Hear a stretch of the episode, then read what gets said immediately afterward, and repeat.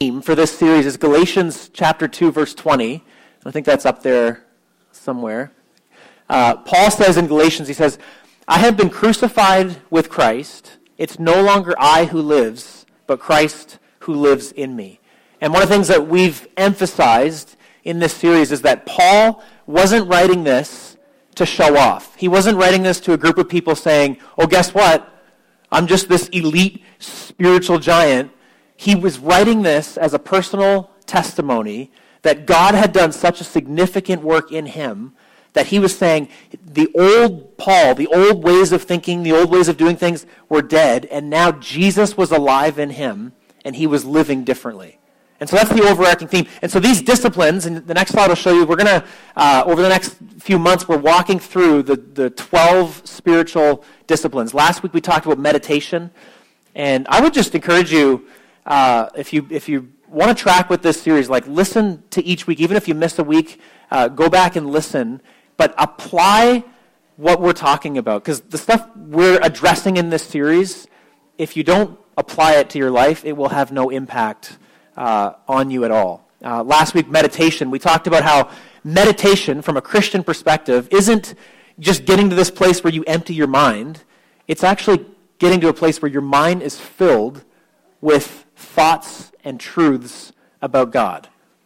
And when your mind is filled with the truths and thoughts of who God is, it changes the decisions you make, the, the way you do things. And so that's kind of just a brief one on meditation. And then prayer. Prayer is a conversation with God. I'm going to invite Jesse uh, to, to play softly on the piano. And, and Justin led us through a prayer. And I'm going to lead us through a prayer as well. Because I, I think that as we practice these disciplines, it's not like, knowing about them doesn't have a whole lot of impact on your life if you don't do it. And so it's easy to come to church like this and hear a sermon and, and maybe to distance yourself from your hearing from what you're hearing and say, well, that guy or that person, that girl that's preaching is, you know, they're, they're elite, they're above me. And, and so that's nice that they can do that or talk about that, but I could never engage with that. And it would grieve my heart deeply if, if that's what happened as we talk about these spiritual disciplines. If you go away from a Sunday and you maybe have more knowledge about prayer, but you're not engaging with it, that would be like a total missing of the mark. My, my hope is that as a community, we'll actually put these things into practice and it'll have an impact on our relationship with God. God wants to engage with us. He wants this relationship uh, between us and Him to be a real one that carries and spills over after a Sunday into our everyday life. And so we're just going to, uh, and I have, a, I have one of these for everybody here. I got them printed. Uh, and thanks to, I don't know if Megan is up here. Um, she is. Megan um, designed these, and these are just a five step prayer one in the morning and one in the evening. One on, there's a back and front. And it's just a really simple way just to, to engage with God. And so I've got one of these on the way out. Um, that might slow us down as I'm shaking people's hands, but I'm going to give one to, to anybody who wants one. But Jesse's just going to play softly. I'm just going to invite you to close your eyes, and I'm just going to walk us through a five step prayer uh, slash meditation. So as we sit here in silence and we listen to the piano being played, I just want to encourage you to become aware of God's presence. Become aware that God is with us right now.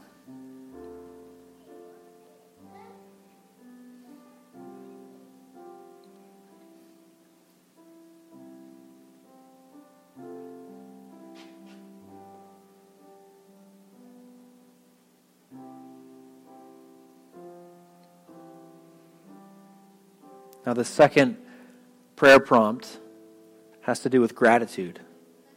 Just take a few moments and thank God for something or someone in your life. Maybe you don't feel thankful, but I want to encourage you to intentionally thank God for something or someone in your life. Praise Him for one of His attributes goodness, faithfulness, kindness, compassion. Just take a moment and express gratitude to God.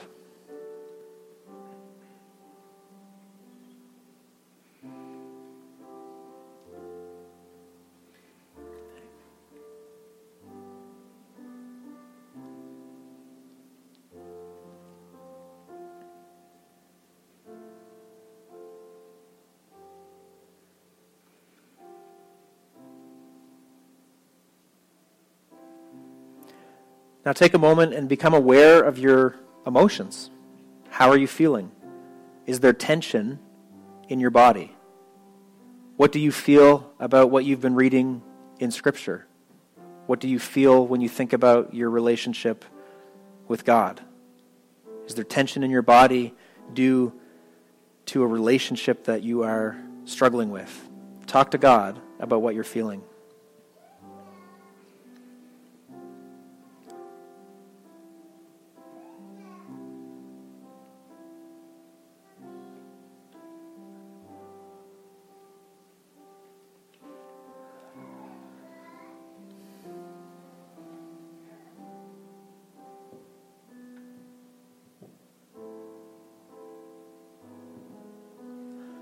Now take a moment to pray about your day.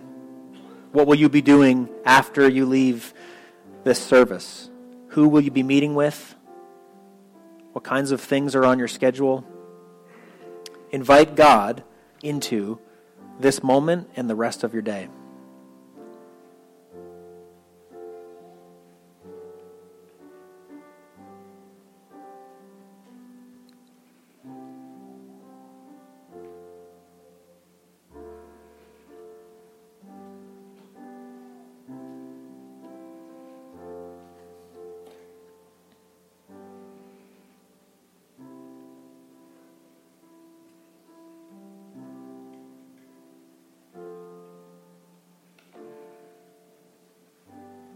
And finally, invite the Holy Spirit to be with you today and to fill you.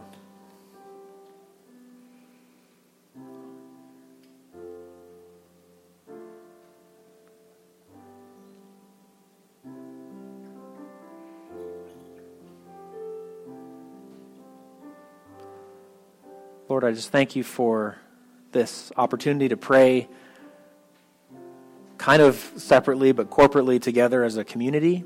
And as we talk about prayer, I pray that we wouldn't just talk about it in a way that we come away from this with more knowledge about prayer, but I pray that we would come away knowing that we've been invited by you into a deeper and more profound relationship. And I do pray that you'd fill us with your Holy Spirit. I pray, Lord, that there would be evidence of your Holy Spirit at work in and around us. We look to you. We love you. In Jesus' name, amen. amen. Thank you, Jesse. So it's quite fitting. I wanted to start our time together with prayer. And uh, I, will bring these up at the end. There's a, an evening version of what we did, and it's kind of similar with a, a few differences. But if prayer is not something that comes naturally to you, I, I want to encourage you to engage with it. Like, don't worry about whether you're doing it right. Don't whether, worry about whether you're doing it as good as maybe the people that you've looked at and thought, oh, they're professionals. Uh, the point of prayer is to be in conversation with God. And I hope you know this in your real lives. Do you know that prayer, or not prayer, but conversations are supposed to be two way? Have you ever been around somebody that the conversation is only one way? Everybody? Maybe if you haven't been, you might be that person, okay? you may be the one that just dominates all the time, okay, if you don't know that, okay? So um, we've probably been around people where we are talking to them and we're thinking, Do you, don't you know that this is supposed to be a two way thing? Like there's supposed to be like ebb and flow, give and take. I say something, you say something, okay? Prayer is designed to be two way. And, and you'll see that in Scripture. We're going to read several scriptures today that have to do with prayer. And I hope that as we look at prayer, you're encouraged. Because when we read some of the scriptures about prayer and we talk about prayer, all of us at some point are going to feel a little bit like a novice. We're all going to feel like, oh my goodness, I'm nowhere near where I should be or where these people in Scripture are. But there's also examples in Scripture of people that are just like you and I that don't feel super confident in their prayer time with God and they're invited into relationship, and all of us are.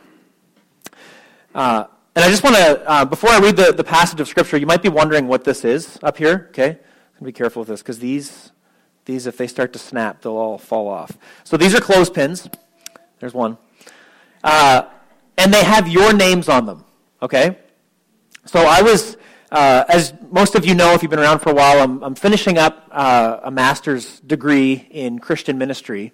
And one of the requirements to do this master's study is we have to do a spiritual formation component the whole time that we're doing studies as students. And so this fall, uh, we went through the spiritual disciplines. And I was really convicted and impacted when we got to the, the part of the spiritual disciplines where we talked about prayer. And uh, I, nine years ago, when I was working at Kingswood University, I was the resident director.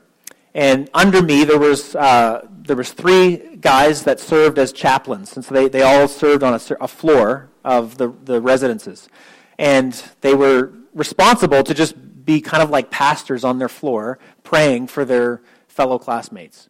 And one of these chaplains, a uh, young guy named John, he was really intentional when it came to prayer. And uh, he wrote, everybody on his floor, he wrote their name on a clothespin, and he clipped it to the, to the back door in his dorm room. And he would take clothespins and he would just carry them around and he would pray for people during the day. Well, I went into his room one day and saw this prayer strategy, and I was like, John, that's, that's brilliant. And it stuck with me for these nine years, but I never did anything with it. Uh, and then this fall, we were, we were reading about prayer, and I was thinking about my role as a pastor, and John's um, prayer strategy came to mind, and I started thinking about each one of you who comes to, to church on a, on a Sunday morning or you're connected with TC. And I'll just confess to you, as a pastor, sometimes the, like when, us, when I start praying for you as a congregation or people, it, it, just gets overwhelming. I have all everybody's face comes to mind at once, and I, am like, who do I pray for, and how do I, you know, figure this out? Um, kind of who to focus on and when, and and this prayer strategy came back to me, and the uh, the project we had to do in our spiritual formation class, we were invited by our professor to end the semester with an actual project, and so I, I was tempted between two projects. Okay, so one of the projects I could have done was to design a whole sermon series on the spiritual disciplines, which I was leaning towards because I was thinking, okay, you know, like life is busy. I've got six kids. I'm a full time pastor. I'm trying to finish up this master's degree. If I if I do my final project on a sermon series, that'll like get me a good grade and it'll help me coming into 2024.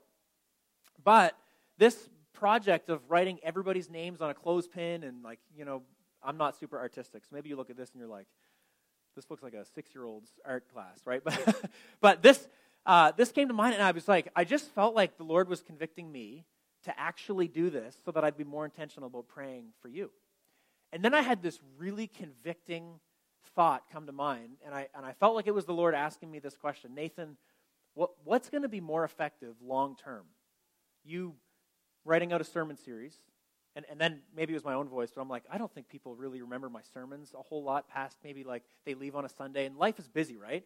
And so, you know, as a preacher, you kind of hope that people remember and it has an impact, but like in reality, it's not like everybody remembers all this stuff. But I felt like the Lord was saying, what's going to have more of an impact? Planning out a sermon series or making a strategy to actually pray for people by name?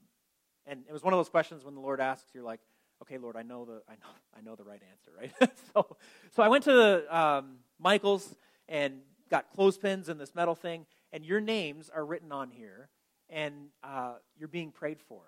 And I'm not putting this up here to show off. Um, you're going to see as we work through this. I'm not. I'm not. I don't consider myself this great prayer warrior. Prayer is an area that I feel like I'm. I'm not nowhere near where I could be. Uh, but I was really convicted to actually take a step this fall and do something that's been on my heart for a long time that was practical. And the reason I wanted to show it was um, I hope it's encouraging to you that you're being prayed for. But I, what, I, what I want to encourage you with is to take some sort of tangible step in your prayer life. Like something real, something that's not just you went away and you learned something, you got a nugget of information in your head, but where you actually take an, a real, tangible step in your prayer time and, and that you engage with it on a regular basis. And so I want to encourage you with that. I'm going to uh, come back to this at the end just very briefly. Uh, and if your name isn't on here, uh, if you come up looking afterwards, there's, there's another ring in my office too. I didn't bring them both out, so don't feel rejected, okay? So we're going to go to Exodus uh, chapter 32. And I'm going to read verses 9 to 14.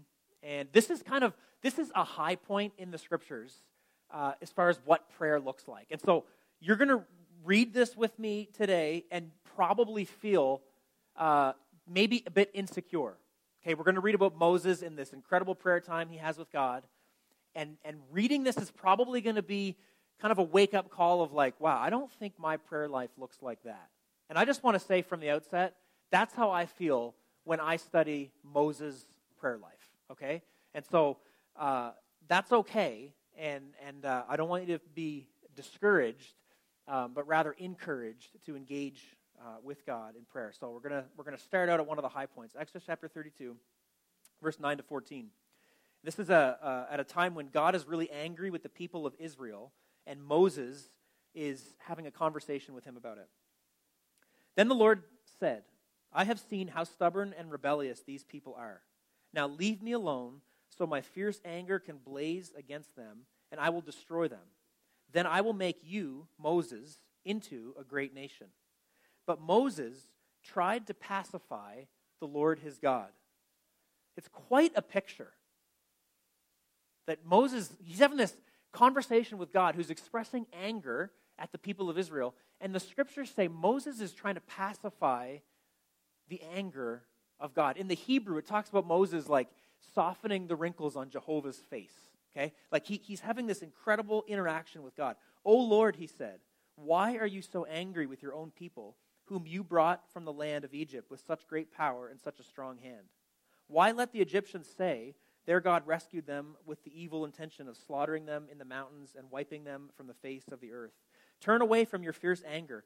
Listen to Moses' words here. He says to God, to the creator of the universe, he says, Change your mind about this terrible disaster that you have threatened against your people. Remember your servants, Abraham, Isaac, and Jacob.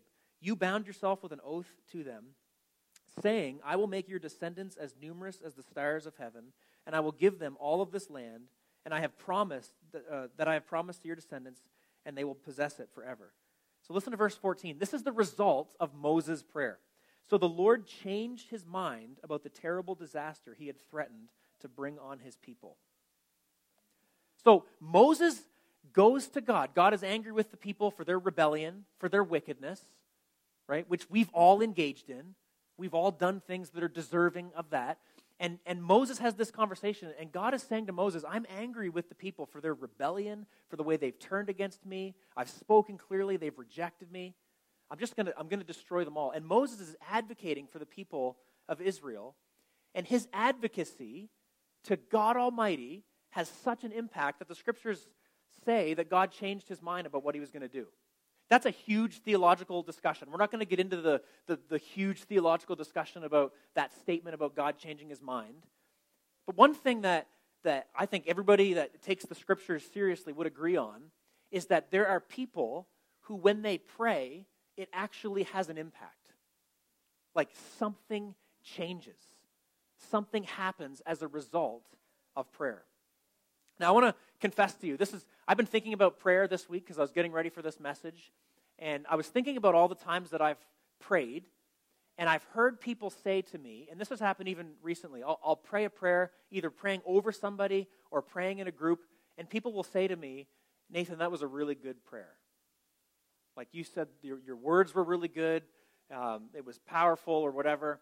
And I was thinking about it this week, and I was like super convicted because I do struggle in my prayer life. When, it, when it's just me and God, I find it more challenging to pray. Like it's, it's, it's harder to, to engage. It's harder to feel like I'm having this, this deep and profound connection with God. Sometimes when I'm by myself, whereas in a room of people or praying over somebody, it's a little bit easier.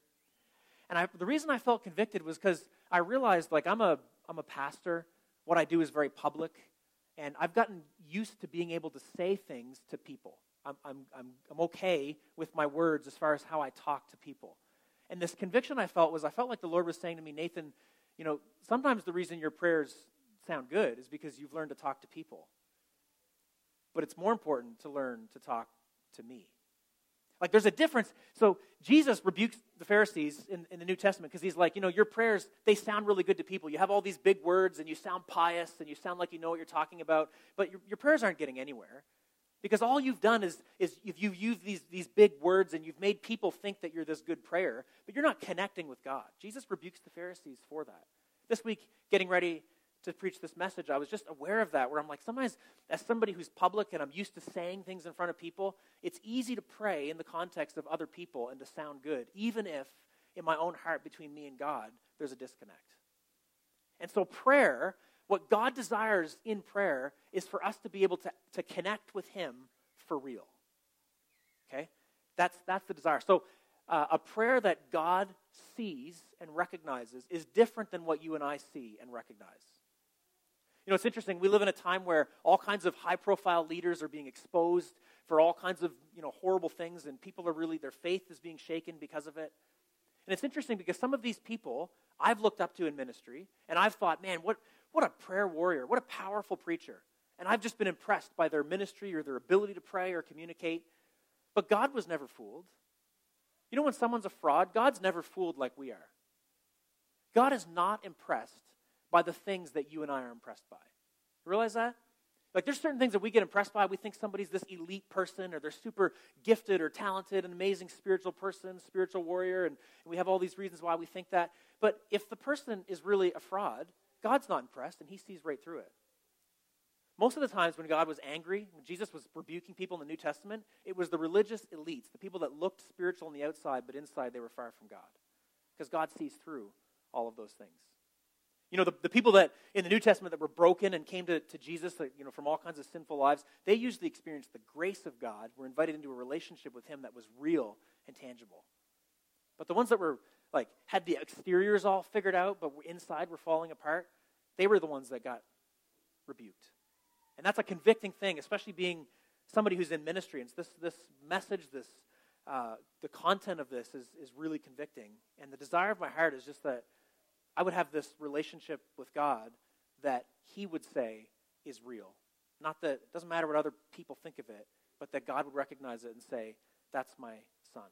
My desire for you is that God would, would see you in your relationship with Him and say, There's my daughter. There's my son. And so, uh, this will be on the slide. There's three aspects of prayer I want to cover. Okay, and then we're going to do just a, an ex, we're going to end with an exercise. But there's the pinnacle of prayer, the struggle of prayer, and the journey of prayer. So the, the pinnacle of prayer is what I just read. So Moses, so so in this, okay, so just keep this this in your mind. There's the pinnacle, the struggle, and the journey. When there's there's times in Scripture you're going to read about prayer and you're going to read about people's relationship with God, and it's like it's the pinnacle. Moses' relationship with God, what, he, what we saw happen just there in Exodus chapter 32, that's the pinnacle of prayer. Somebody praying with God, and it actually has a real and tangible impact. The prayer is heard, the prayer is answered, and God responds. That's the pinnacle of prayer. Okay? That's where we desire as followers of Jesus to get to. Maybe you see the pinnacle of prayer, you see that like answered prayer kind of happening, and you go, man, I'm not experiencing that in my life. Well, that's okay. All right? Because there's also the struggle of prayer and there's the journey of prayer. And we're invited to start where we are. But I also want to say to you, we're not encouraged to stay there. The desire of God is for us to get to the point in our lives with Him where our prayer life looks like what we see in Moses, the pinnacle of prayer, where you, you engage with God and something changes. Something changes in you, something changes outside of you. Your prayers have an impact. That's the desire of God. And if you're not there, don't be discouraged. It's not, God doesn't point this stuff out to make us feel bad. It's to invite us into a deeper and more profound relationship with Him. So, a pinnacle, I just want to give you a couple examples of the pinnacle of prayer, and maybe you're familiar with these. Uh, but in 1 Kings chapter 18, verses 41 uh, to 46, this is Elijah, and this is an example of the pinnacle of prayer. Elijah, he's this, he's this powerful prophet of God who prays for rain. Then Elijah said to Ahab, and if you want the context of these, I encourage you to go read the whole story. Uh, but Elijah is this prophet, Ahab is this evil king. Elijah speaks on behalf of God. He prays and sees responses, he, see, he sees things happen. Then Elijah said to Ahab, Go get something to eat and drink, for I hear a mighty rainstorm coming. What you need to know about this is Elijah's life is on the line. Okay, Ahab wants Elijah dead. Ahab's uh, great wife, Jezebel, okay, she also wants Elijah dead. She's, she's evil beyond what Ahab is evil, okay? And, and Elijah is speaking on behalf of God. And if what he says doesn't happen, Elijah is going to be snuffed out. So Elijah said to Ahab, Go get something to eat and drink, for I hear a mighty rainstorm coming. So Ahab went to eat and drink. But Elijah climbed to the top of Mount Carmel, bowed low to the ground, and prayed with his face between his knees. And then he said to his servant, Go and look out toward the sea. The servant went and looked, and returned to Elijah and said, I didn't see anything. Seven times Elijah told him to go and look. Finally, the seventh time, his servant told him, I saw a little cloud about the size of a man's hand rising from the sea. Then Elijah shouted, Hurry to Ahab and tell him, Climb into your chariot and go back home.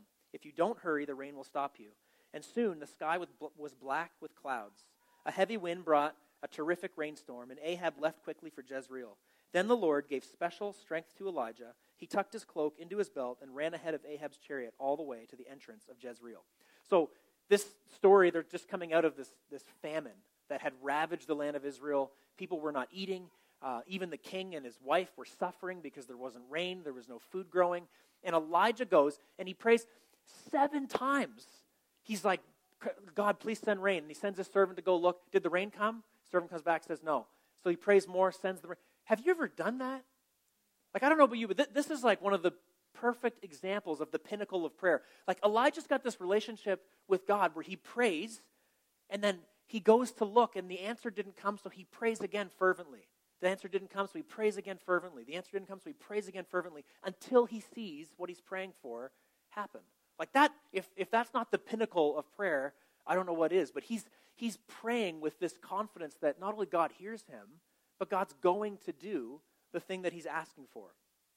In, in John chapter 14, verses 12 to 14, this is a New Testament uh, example of, of what we're talking about. Jesus, he says these words, and I, I, these are some of the most challenging words I've heard Jesus say. He says, I tell you the truth. Anyone who believes in me will do the same works I have done, and even greater works, because I'm going to be with the Father.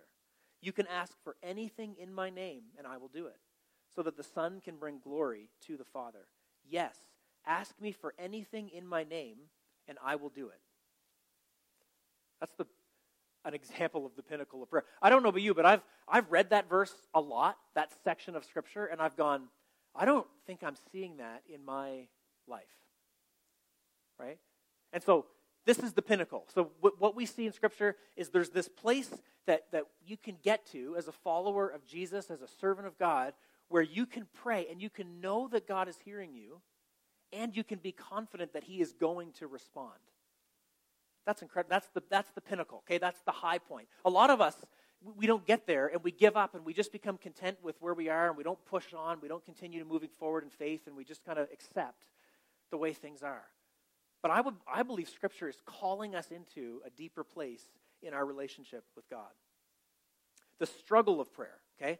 So the second uh, aspect of prayer. In, in Mark chapter 9, you can uh, go there in your Bible, but it'll be up on the screen. This is a story of uh, Jesus healing a boy who was demon possessed. And it's one of my favorite stories because I find I relate a lot with the disciples in this story. I also relate with the dad in this story. Okay, so what we're going to encounter in this is not it's not the pinnacle of prayer, unless you're looking at Jesus, because what he says happens. But the people in the story, the disciples, the father of this boy, they're in they're like enveloped in the struggle of prayer. They're where probably some of us are where we believe in the reality of God, but maybe we're not always seeing answers to prayer. Maybe we're not always aware of the presence of God in a way where we're confident, okay? Uh, Mark chapter 9, verse 14. When they returned to the other disciples, they saw a large crowd surrounding them, and some teachers of religious law were arguing with them. When the crowd saw Jesus, they were overwhelmed with awe, and they ran to greet him. What is all this arguing about? Jesus asked. One of the men in the crowd spoke up and said, Teacher, I brought my son so you could heal him. He is possessed by an evil spirit, and he won't that won't let him talk. And whenever the spirit seizes him, it throws him violently to the ground. Then he foams at the mouth and grinds his teeth and becomes rigid. So I asked your disciples to cast out the evil spirit, and they couldn't do it. Jesus said to them, You faithless people. Those are, those are harsh words. You remember, Jesus is incredibly gentle. He had a deep relationship with his disciples. It wasn't like he was sending them off discouraged, but he was calling out this lack of faith in his disciples because he knew he was going to be going to the Father, and he wanted his disciples to go into the world with the same confidence that he has. He says, How long must I be with you? How long must I put up with you? Bring the boy to me. So they brought the boy. But when the evil spirit saw Jesus, it threw the child into a violent convulsion, and he fell to the ground, writhing and foaming at the mouth. How long has this been happening? Jesus asked the boy's father. He replied, Since he was a little boy. The spirit often throws him into the fire or into the water, trying to kill him. Have mercy on us and help us. And then he says, This is the father speaking to Jesus. He says, Please have mercy on us if you can. And then in verse 23, Jesus responds and he calls out the faithlessness of the Father. And he says, What do you mean, if I can? See, people didn't always realize Jesus is God. Okay? And Jesus is, he's God in the flesh, and he's talking to this man. And he's not, he's not condemning him in a way to shame him or to shove him down, but he's challenging his faith. He goes, What do you mean, if I can? I'm God. What is there that I can't do? Right? What do you mean, if I can? Jesus asked. And then he, he makes this statement. He says, Anything is possible if a person believes. Now, listen to the Father's response, because this is where I, I relate with this a lot, okay? Verse 24 The Father instantly cried out, I do believe, but help me overcome my unbelief. I do believe, but help me overcome my unbelief. I can't tell you how many times in my life I've prayed that prayer. Where I'm like, God, no, I, I yes, I do believe you can set my friend free from addiction. I do believe that you can transform this person's life and marriage. I do believe you can get us through this difficult time, but help my unbelief. Like it's the struggle of prayer. It's like, yes, I do believe God, I've encountered him, but then we battle with this unbelief. Just like Jesus is calling out the disciples, he's like, You're, you're faithless. Where's your faith? Right? He calls them out for it. I don't know about you, but there's been lots of times where I'm like, no, God, I, I, I do believe you. I choose to believe you. I've experienced you, but, but help my unbelief. I think the prayer that this father prays in this passage is, is one of the most powerful prayers in Scripture because it's this acknowledgement of like, yes, God, I believe, but I'm I'm struggling with it. I'm having a, I'm not at the pinnacle. I think what the father's confessing here is he's like, I'm not at the pinnacle of prayer. I'm not like what Moses and Elijah were doing yet. So help my unbelief. But if he's to continue following Jesus as we are invited to do, our prayer life will increase our ability in prayer. So that's the the struggle of prayer. And I want to put this this slide up um, just some scriptural reasons for why some prayers go unanswered. Sometimes it's a lack of faith, which we see Jesus talking about. Sometimes it's wrong motives. It talks about that in James. James, when he's talking to his group of people that he's pastoring, he says, you know, you pray, you ask God for things, and it doesn't happen because your motives are, are wrong. You know, you're not praying in line with God's will, your motives are selfish or whatever. Sometimes we're, it's, it's just not God's will. And sometimes there's mystery. I, I want to be really careful to point this out. Talking about a, a subject like this, uh, sometimes we're praying for things and they don't happen and it's a mystery. The Apostle Paul, I believe he lived a life in the place of pinnacle of prayer. He saw responses to his prayers on a regular basis. But you know that he had this thorn in the flesh that he asked God to take from him and it didn't happen? There's also another uh, time in Paul's ministry, he had a, a traveling companion whose name was Trophimus.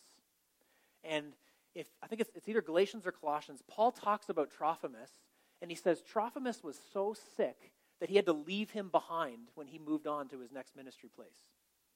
That's a really significant thing to point out in the New Testament because when you read the Bible, there's all kinds of times where God heals miraculously, and you see a guy like Paul where he, he sees miracles happen on a regular basis. But there's times in Paul's life where why was Trophimus, why was he so sick that Paul couldn't pray and see him healed? We don't know. It's a mystery. So just be careful. When we talk about something like this, I don't want anybody walking away with this condemnation. We're like, oh, I just don't have enough faith, and God's not answering me because of that. Sometimes there's sometimes there is a lack of faith, and if there's a lack of faith in your life and you're, you're with Jesus, embrace that. Say, God, what do I need to do to get to this place of more faith? Right? But just realize that sometimes there's mysteries as to why some things don't happen. You may pray for something and not see answers, and you may not know why until you're with Jesus. You know, a lot of the prophecies in the Old Testament, these guys prophesied about things that they never saw in their lifetime. Some of the prophets of the Old Testament, they prophesied things that I believe they, they thought they would see in their lifetime, and sometimes it didn't happen for 700 years. And, and they don't get to see the answers why. So just, just know that there are, there are reasons why prayers go unanswered, and sometimes it is sin on our part, sometimes it's a lack of faith, and sometimes it's a mystery. And we need to be in tune with, with God's Holy Spirit and have Him reveal to us uh, why. And then, just lastly, the journey of prayer, because my, my, my encouragement to us today is to begin the journey. I hope that this message challenges us not, not to walk away where we feel like we maybe have more of an understanding about prayer, but my hope is, is that you feel invited by God to engage with Him in prayer and to begin the journey. Listen to James' words in, in chapter 5, verses 16 to 18. He says, Confess your sins to each other and pray for each other so that you may be healed.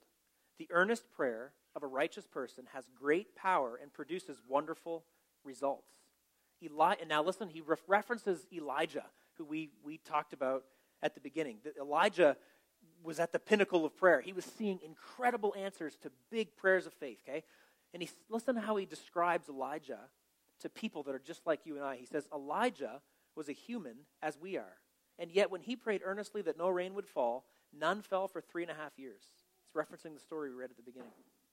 Then, when he prayed again, the sky sent down rain, and the earth began to yield its crops. So, it's really important that you catch what's going on here. James is talking to people just like you and I, and he talks about Elijah, and he realizes that back then, just like today, these people would have had a tendency to put Elijah up here on this pedestal and be like, yeah, well, he was at the pinnacle of prayer. I can't get there. But James won't allow his people to think that way. He says, Elijah was a man just like me and you. He was just like us. And if he could pray that way with God, we can pray that way with God. That's what he's inviting the people into. And that's what I hope we hear the invitation for today is that we're being invited into a relationship with the creator of the universe who loves us. So when you think about prayer as a journey, uh, I also want you to think about it as an instrument. And uh, Andrew, you can put this up. Unfortunately, uh, this is not a really good example in my life. When I started out, uh, I think I was in grade one or two, and I went to piano lessons, and I literally lasted one day because I realized that I would have to practice piano every day instead of going outside and doing crazy things, and I gave up, okay? Uh, but for anybody here who plays an instrument, I think you'll kind of know the way that I've summarized an instrument. So, for, for people that um, you know you began your musical journey, there was a point in time where you started to play guitar or trombone or saxophone or whatever. Okay, there's a starting point, and then there's like this period where you're playing and practicing on a regular basis, right? You play, you practice, you play, you practice. I remember my sister, she would play the same songs over and over and over again. And I used to be at my room and I was like, oh my goodness, not again. For, Für Elise or whatever, I don't know what that. There's like these songs that you learn in the beginning, and I'd hear them over and over and over again. Well, now, when I'm in a worship service and my sister's leading, I'm like, well, it paid off, right? Like, she looks awesome up there just playing the piano, and it's like, you know, it's all that's paid off. So you go through this season of playing and practicing. And then there's a, I don't know if I have the right word, so maybe if there's a musician in the room that you have a better word for this, you can come and tell me at the end. But you get to this point with, with music where you thrive, where it's like the, the, the practicing has paid off, and you just become one with the music. Like you, you start to play, and it just like, it's like it's a, a part of you. Last week, uh, our, I don't know who was playing bass, but they had to leave early, and John just randomly jumped up on bass. I don't even think you were planning to jump up on. Yeah, he wasn't planning guys like him make me so mad because I'm like, oh, I guess you just jump up on bass and just like, oh yeah, no practice or whatever, right? He just gets up and, and plays. He's like, but he's gone through the playing and practicing stage. He, he knows it. And so then to get up, he doesn't have to think about it quite as much because it's become a part of, of who he is to just get up and, and play music like that, right? And prayer is similar. There's this there's a starting point where you're fumbling and you're having a hard time and it's difficult and it's challenging and you and then you practice it. You take the prayers of, of scripture and you take things like the examen and we're going to look at breath prayers and you and you put these practices in, in into uh, you, they become habits in your life where you start to pray on a regular basis. And maybe it's, it's challenging and it's a decision that you have to make every day. And, and maybe part of you is like, oh, I don't know. Like, I got to pray again I don't feel like it. But you keep it up and you keep going. And then it's like you cross over, and Elijah and Moses and some of these people in the scriptures that we see as examples, they got to this place where prayer, it was like they moved into this place of thriving, where it became a part of who they were. You know, excellent musicians, sometimes they bend the rules a little bit. They do things that they were probably taught not to do in music class, and they start to create their own music, and it's beautiful. You watch a musician that's caught up in music, and they're just lost in it. It's incredible. And the same thing is true in prayer. You get to a point where the, your relationship with God is so real, where you just like you're entering into this, this, this conversation with Him. You know He's hearing you you're confident that He's hearing you, and you're confident He's going to do something about it, and you're confident that He loves you. Like, but most of us stop at the praying and uh, practicing phase in our walk with Jesus. We, we get to this part where it's like, it just doesn't, it, it feels cumbersome, and we give up. Or we let life crowd us out, and we give up. And my, my challenge to us is, is to begin small. Okay, we're going to end in a minute with uh, a couple of practices we can, we can actually do to help us engage with prayer. And then I want to encourage you to put those practices in your life on a regular basis. Just like make this, this decision with this discipline where you're like, God, I want to get to the point where my prayer life with you is, is, is, is like a part of who I am. It's, I don't even have to think about it anymore, but I'm with you. I, I, Paul talks about praying without ceasing. Paul got to a point in his life where he just would pray. He didn't even realize he was praying, he was just talking to God in and through his day. You know, you can get there. Even if you've not gotten there, if prayer's been discouraging for you, it is possible to get to this point in your life where you're, you're there. Thriving. I just want to give you this, this uh, example before we do these practices to end. Uh, the, the book I've encouraged us to read um, is, is by uh, an author named Richard Foster, and it's The Celebration of Discipline. Some of you bought it, and he walks through the 12 spiritual disciplines. Uh, couple months ago, I was at a conference, and I, I met somebody that I had known from my childhood. And we didn't realize each other was going to be there. And we got talking and realized that we knew each other from like 30 years ago. And uh, anyway, we got into this big conversation. And somehow I got talking to him about Richard Foster, who's the author of this book, Celebration of Discipline, who's, who's writes on prayer and all these things. And this guy's name was Scott. And he told me, he said, You know, I, I had a chance a few years ago to meet Richard Foster. And he described this meeting that he had with Richard Foster. And, and I'm like, we're sitting in, it's like lunch, okay? So there's tables all around. We're all eating like ham sandwiches. And so it's kind of like a chaotic room. And we're having this conversation.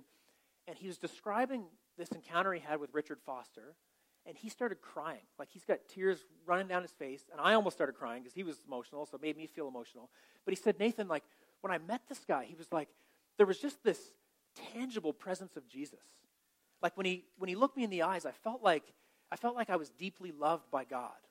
And I, it was like I was encountering God in this meeting. Like he said, Richard had this relationship with God that was, you could feel it. It was palpable. It was real. You know, and, and Richard Foster, he's the, the author of the book that we're using as kind of the base for this, this series. But, but he's someone that he, he doesn't just write about it. It was like he, he's experienced it. He's experienced this relationship with Jesus that is a reality. And the invitation is for all of us to experience it. If you walk away from any church service and you feel like the pastor or the worship team, they're the professional Christians and you're kind of lower down here, you haven't heard the gospel. Something's been miscommunicated. I'm not any closer to Jesus because I'm a pastor.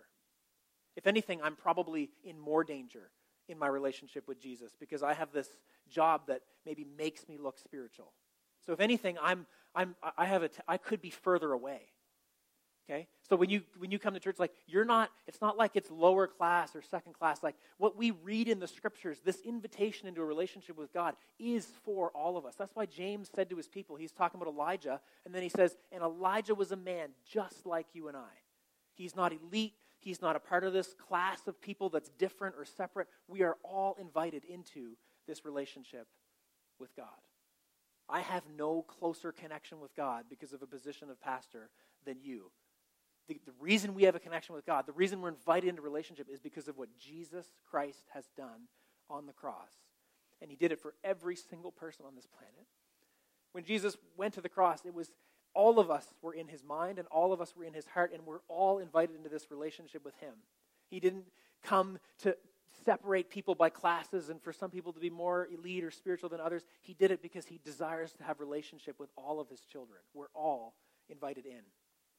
And my encouragement to us as a, as a community is wherever you are in prayer, pick up and keep going. Uh, I'm going to, I told you I was going to give you one of these to go out, so I'm not going to go over the examen again. Uh, but I asked Sarah, where's Sarah Benchich? She's here, okay. when Sarah came in, I was like, it's kind of a dangerous question. I said, do you trust me? She's like, uh, may, uh, maybe. um, I said, can I use your name? And I didn't tell her why. So um, I just want to pray for Sarah. One of the questions I think that um, a lot of us struggle with is how do you pray for someone? And in the email this week, I sent you six scriptural prayers from the Apostle Paul.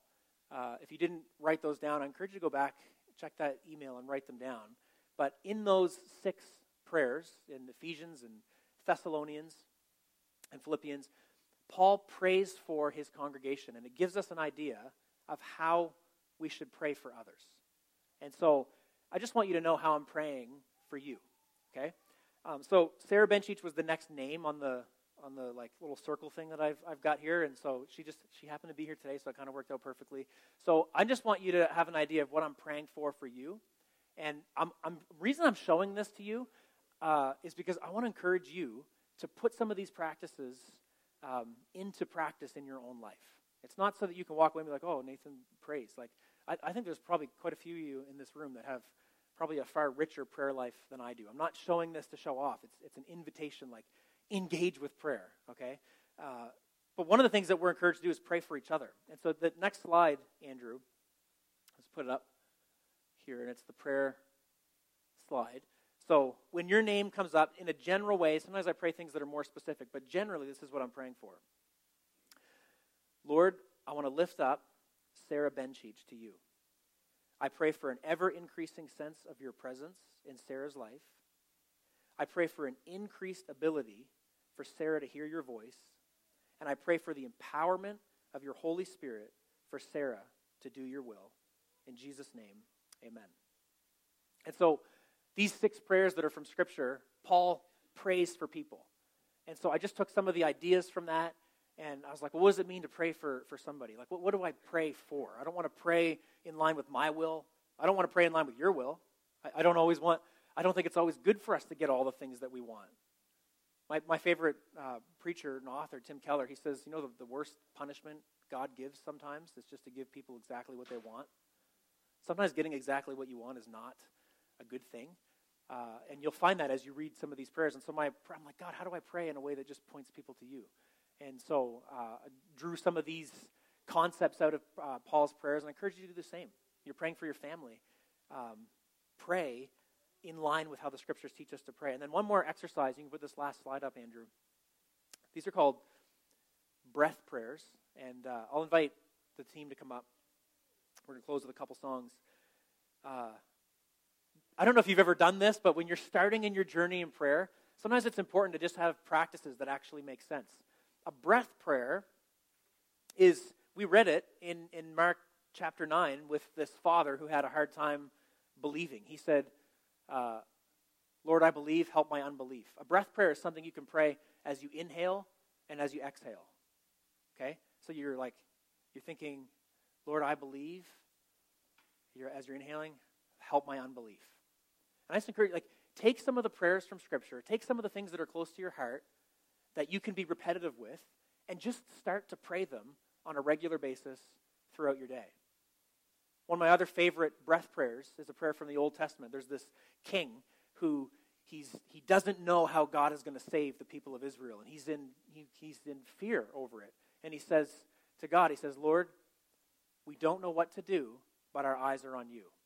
It's a simple breath prayer. You can pray it as you inhale and as you exhale. The ones that are up on the, on the screen, Jesus, son of David, have mercy on me, a sinner. Maybe you're struggling with your sin. Maybe you're struggling with some things in your life that you feel far from God. engage with this prayer Jesus, son of David, have mercy on me, a sinner.